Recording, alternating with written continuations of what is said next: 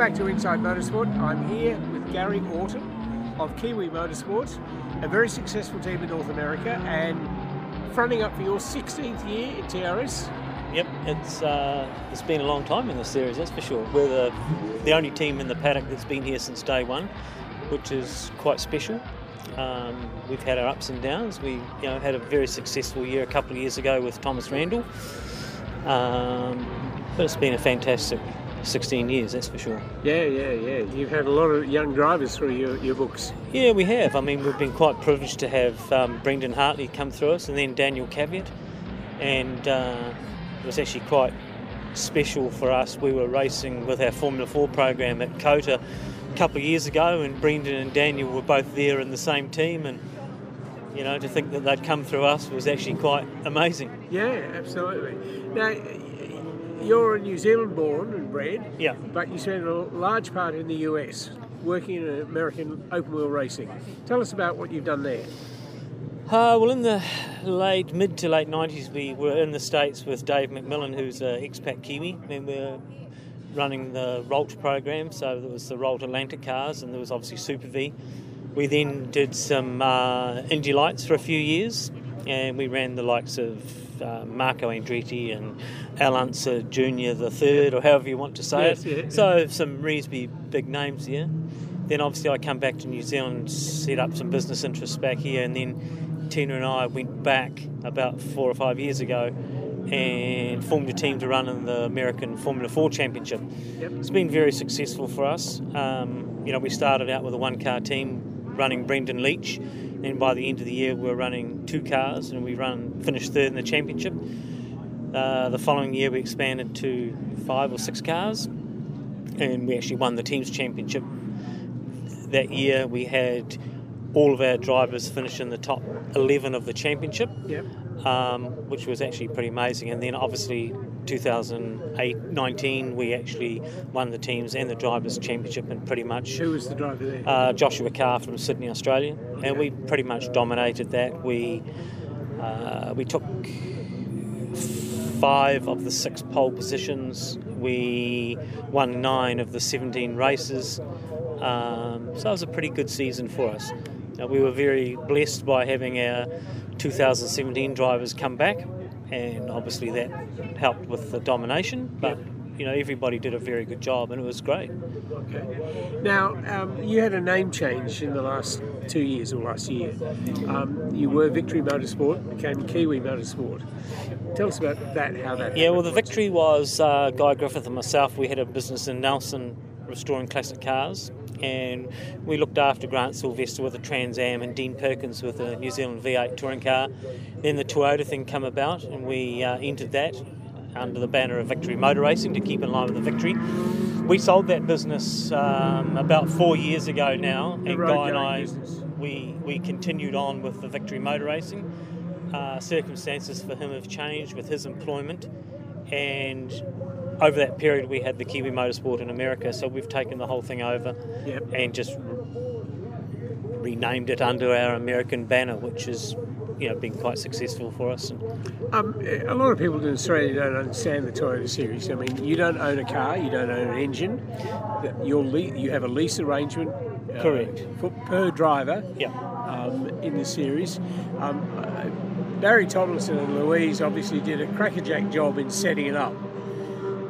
Uh, yeah, they did a fantastic job. The first model car we had, the FT40, you could actually own those cars, and we were one of the only teams that did actually own our own cars. Right. Then when the FT50 came out, obviously it was uh, they changed the uh, structure and they you just lease the cars off them. And it, I mean, it, it, it's great. We haven't got the capital outlay to buy them. Um, they're all maintained and prepared by Toyota, exactly the same. To be honest, the regulations are that tight. It won't matter what team you go to. I bet you you go down the paddock here and every car is set up so similar.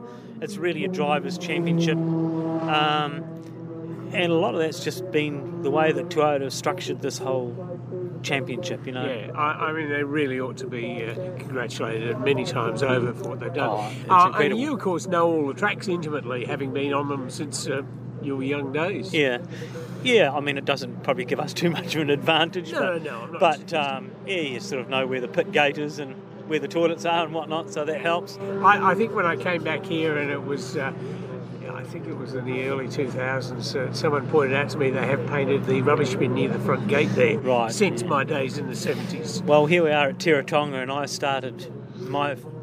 I won't call it a career, but started racing here at Teretonga, and it hasn't changed a bit really, Yeah. apart from a nicer club, you know, And, clubhouse. and that control tower is pretty amazing. yeah, it's state of the art, which is quite cool. Yeah, yeah, yeah. Yeah. I just wish they'd built a, a, uh, a ladder over the uh, track so you could go any time. you know. Hopefully, that will be the next step. Right. Yeah. Okay. Well, they've certainly built. But it's a track here with a lot of history, that's for sure. You know, it's the southernmost track in the southern hemisphere, probably one of the oldest tracks in the southern hemisphere. Um, a lot of those great names have all raced here. Yeah. Now you have run, um, you know, up to six cars since you started, sort of thing, haven't you? You have a lot of cars In every year in the TRS. Yeah, I mean, we. Yeah, there's always been sort of that two to five cars. There's, there was times where it was really quite difficult to get drivers, and that was across the board. You know, we've had a world recession, uh, the financial crisis. I mean, Yep. um, but it's definitely looking really positive now. Like Toyota plan on only running 20 cars, and we've filled that. In fact, we had a waiting list. Yeah. I think every one of us teams, we had a driver in the wind wanting to do the championship. Which is fantastic. I mean, Oh, it's exactly ju- it's the need. best position to be in. No, because one of the things that it would very much seem, and I'm very conscious of it, I mean, I know about the commercial world. There were people in Australia, of course, who used to love leather patches on their on their uh, jackets, um, but uh, I was never part of that. I can remember rejoicing when I saw the Gold Leaf Team Lotuses roll out, you know, in '69, I think it was. But um, it seems that it's been set up very well for you as a team owner to say, right, this is what we've got to do to make this a success for us. Yeah, it is. I mean, the whole the whole Toyota way is made it very easy for the teams. Like the cars are all prepared for us. They all go in containers. We don't need to have a transporter here. Um, obviously, they've got the hospitality. The whole the whole package is really something that they don't even really see in Europe. Yes. Um, but it's a five week boot camp. It's got to be made as comfortable for everybody as possible um, to make it a success. And and it has been from day one, really. Yeah, yeah. Um, the fact that you know young men can go and get 20 days out of 30 on go and do 20 days testing, but it's not like doing 20 days of racing. You know, you know And, these are, and being able to measure yourself against somebody else who yesterday they beat you, but you beat them yeah. today. I mean, so- we have we have 10 qualifying sessions and 15 standing starts. I mean that that is a lot of just that in itself, and Yeah. um, and it's good practice for these kids. And they go back home and do their respective championships, and they're, they're in a far better position than what they would have been if they didn't come. Yeah. Um, I uh, have long said in Australia that you can pick the drivers who are in supercars, say those who've been to Europe and those who've become case hardened, as I call it. Yep. Um, in that they've done F3 like Will Davison or done Formula Ford like uh, Ambrose and others, Courtney. Um, and that there is just something they learn. Well, in fact, in, in years to come, that'll be applied to New Zealand. That, you know, you've done a TRS, you Yep. learn, a, learn a lot. I think it's really it's worldwide known that all top touring car drivers have done their apprenticeship in single seaters. Now there's a handful that haven't gone through that route, but generally that's how it's been. They learn their craft in the single seaters and and it tends to make them a, an amazing supercar driver or a touring Yeah. car driver or sports car or whatever it Yeah. is, you know. Yeah, indeed. All right, well, I'll certainly catch up with you in the weeks ahead. I'm here for the duration, so I'm looking forward to it. Appreciate it. Nice to spend some time with Gary Orton uh, on uh, Inside Motorsport and the Kiwi Motorsport team. Thank you. I'm here at uh, Highland Park where the uh, second of the three races of the weekend is run. I'm with Stephen Giles. Stephen, welcome to Inside Motorsport, Thanks very much. who's a long-time member of uh, Motorsport New Zealand, going back to the 90s, and also World Motorsport. But your team uh, has been competing for how long in the TRS Toyota Race Series? Uh, so I started uh, running Giles Motorsport back in 2008, I think, end of 2008, Okay. when it was still um, not uh, not just the New Zealand, um, sorry, the international series. There was a New Zealand Championship with an international component Yep. within that. Um, it's only the last probably uh, eight or nine years where it's been a fully international series. Yeah, well, this year with 17 nationalities and 20 drivers, it's pretty amazing. Yeah, it's pretty much United Nations this year. Yeah, actually, it it's, it's pretty good. No Eskimos, but an Angolan and an Israeli, so that's great for the world motorsport. Um, so your background in motorsport goes back to when you worked back in Palmerston North. That's right. Yes, I did uh, uh, just an engineering, uh, automotive engineering apprenticeship at Telecom New Zealand back in the day, and then uh, went straight from there to work for Brian Hartley, doing a lot of engine building. Uh, Father of Nelson and Brendon. Brendon, Yep. correct? Yep. So uh, know those guys very well, literally since birth. Yes. And um, yeah, did did that for a few years with Brian before uh, getting offered an opportunity to go to the UK and work over there. And if Bruce had been there, he said, Welcome here. Bruce McLaren, of course, was a stepping stone for many New Zealanders, and you followed a path that Howden, Ganley, and uh, Wally Wilmot, right. etc., etc. Yep. Um, so you were in the uh, Grand Prix team for most of your time there. Yes, uh, I went to the UK in '92. Uh, did a couple of seasons of British touring cars with Toyota and Alfa Romeo at, Yep. Pro, at Prodrive, and then ended up at McLaren uh, for the start of the '96 season on the test team. Yep. Did a season on the test team. Uh, we This had- is on the Spanners.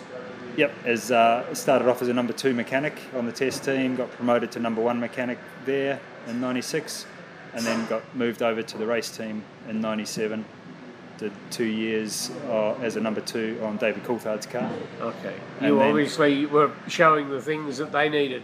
Uh, yeah, I got, uh, I got, I did get sort of promoted and shifted through the ranks fairly quickly. Um, couple of years as Mika Häkkinen's number one mechanic in '99, 2000, and then uh, I was chief mechanic on the race team from 2001 through to me leaving in 2006. And they've been on a decline ever since.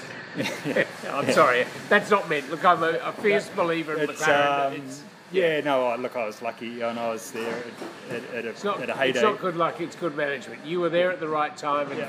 by cracking, they decided to succeed. Yeah, so, yeah, pretty exciting times. You know, I was lucky enough to be there when when it was still a sport, if you like. You know, the teams uh, and and that time that I was there, it went from being a sport, in my view, anyway, to to being a, a commercial entities owned by big corporations and, and motor companies, and uh, you know, basically what you see today. And so, when did you return to New Zealand? In 2006, yeah, 2006, yeah. okay. straight from McLaren back home. Okay, wife and kids and all the disasters. Yep, yeah, and that- that's uh, was the main reason for leaving. You know, Yep. we, it, was, it was a great job. Never re- regret it for a minute. It was a very tough job, um, but it was enjoyable. But it was a, for me anyway, it was a young man's game. And Yeah. when you're young and single, it's you know nothing better. But I, uh, I've been seeing you around Australasian motor racing for a number of years because you go and do GTs and various other categories in Australia as well. That's right, yeah. So apart from the Toyota Racing Series, which is uh, you know short and sweet here, um, I've got to find something else to do for the rest of the year. So up until last year, 2019, I was I was pretty much um, keeping myself just to Australia, uh, doing Australian Formula Ford, uh, Formula Three, Formula Four, Australian GT. Uh, and that was on a regular basis in, in all of those championships for a number of years. I actually started with Richie Stanaway Yep. uh, back in 2009. I've been doing it for 10 years over there as well. Okay. Um, and then on top of that, last year, for the first time uh, since leaving McLaren, actually, I, I went further abroad and, and ended up doing Asian F3, and that was mainly actually to get experience with the new TRS car because it is the same same car. So I, I contracted myself to a team up in Asia uh, all of last season to, to learn about the new TRS car Yes. did that, uh, and also Simon Evans, Mitch Evans' brother, who's now competing in the Jaguar I-Pace series. Um, I've been doing that with him as well, all of last year and continuing in, into this year. Okay. All right. Um, you've been long enough in the TRS then to actually see it grow substantially. Yeah, I was um, around, as I said earlier, from the time where it transitioned from just the New Zealand Championship with a few rounds and a few international drivers, coming into what is now, you know, truly international series, FIA sanctioned Um, you know, so it, it's grown massively, and, and, and the, the structure of it has evolved considerably. But yeah, it's a, it's a good thing. The great thing is that Toyota put real resources behind it, don't they? I mean, it's not it's not just something they're just doing as a part time. This is a, something that they want to make work. Absolutely, there's probably no other category in the world, to be honest, where there's such a commitment from a uh, from a manufacturer. Certainly, um, you know, Re- Renault, I guess, do in the past have done something similar similar with the Formula Renault uh, Euro Cup. Um, but even then, it, it's been a case of them supplying engines and chassis badged under their name, but the, the teams have still been responsible for buying their own cars and finding their own drivers and budgets and all that sort of stuff. Whereas this category is, it's not, um, it's not sponsored uh, or, or um, sponsored by Toyota in, in, the sense that the teams uh, get discounts or anything. You know, we're, we're still yeah. we get paid by Toyota. We're contracted by Toyota to run the drivers. The, the, great thing is the way in which it is structured. You know, in fact, there are four teams yep. that compete in it. One Australian based, so yep. we say, and three New Zealand. Um, yeah, and well, you come along and say, "I'd like to come and do this series," and there's those four teams you talk to, and if, if none of them are interested in you, bad luck, you, you can't do it. Yeah, pretty much, and and that's um, and that's again part of a unique thing. A number of years ago, um, Toyota and the and the team owners at the time, which are still the current team owners, you know, all agreed that for, for everyone's sake, um, we, we couldn't really allow or afford to have an, an, open market, if you like, on, on teams because it would dilute um, our incomes for a start. You know, we, we, we're trying to make this worth our while and profitable yeah. for our, ourselves yes. in a very short space of time. You've got a lot of professional teams from overseas who, who would like to come and do it. Every year, teams ask if they can enter the series. Yeah. Um, but if that were to happen, um, it, certainly it would take income away from the teams who have committed for a number of years now and have a lot of um, time, money, and resources in, in, involved. It, it's a really good motor racing brain's been put behind it because obviously you want people to com- be competitive but you've also got to be commercially competitive so that it's viable for people to do. Absolutely. You want the best people coming to do it. Yeah. yeah. I mean, the fact that there's now the liaison or the relationships happening with European teams yeah. is fantastic. I just think that's such a benefit. That's right, yeah, and, and um, so. And that, that's kind of been a compromise. So I guess in, instead of just allowing a free for all for any team around the world to come here, um, you know, that can still happen but they have to understand they run under the, the four local team sort of banners, if you like, and they have to integrate into those existing teams. If they want to bring a driver and an engineer or some staff to assist, they, they, they're more than welcome to do that. They just can't run under their own banner. Yeah. Yeah. Um, Barry Tomlinson, I can't remember his wife's name, Barry and Louise. Louise. Um, they obviously did a, did a, fantastic job for the 13 or so years that they were involved in setting it up. Yeah. And now Nico and Sarah have come in. Sarah's off having a baby, and but um, got Amanda instead. Yeah. um, uh, Nico seems to have that ideal. I mean, the fact he'd been here twice with A1GP, yep. he, he'd seen the country, and knew it to a degree.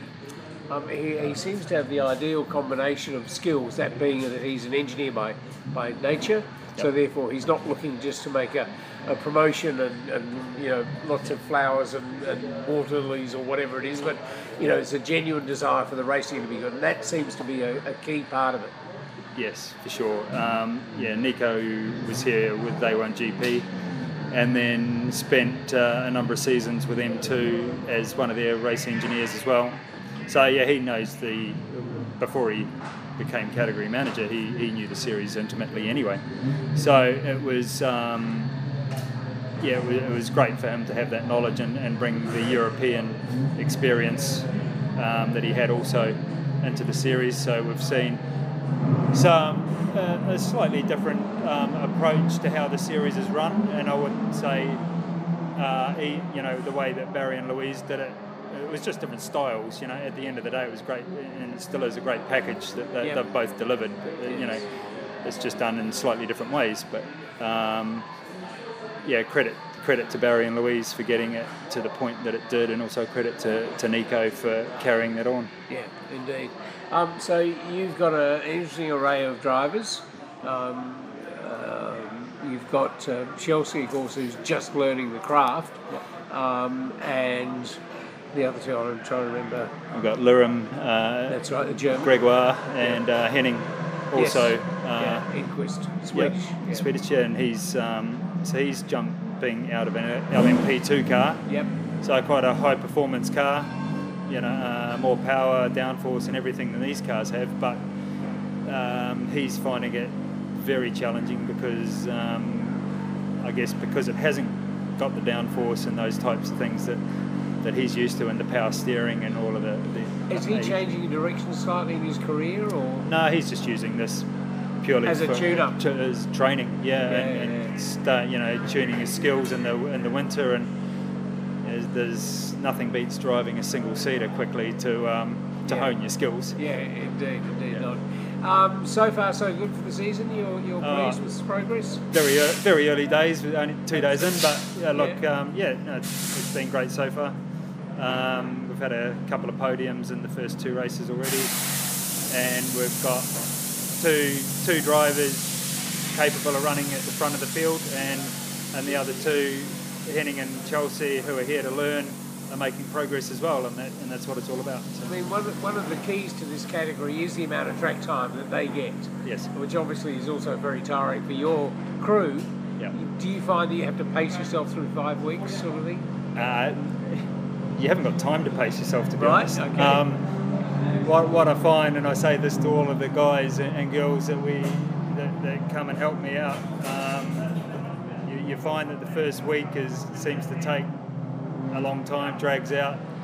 Second week, everyone's just finding their feet and kind of getting used to it. But by the end of uh, the, the gap from the end of week two to end of week five Just dis- goes in a blank. disappears, Yeah. and you, you don't know what happened. It, it is over so quickly.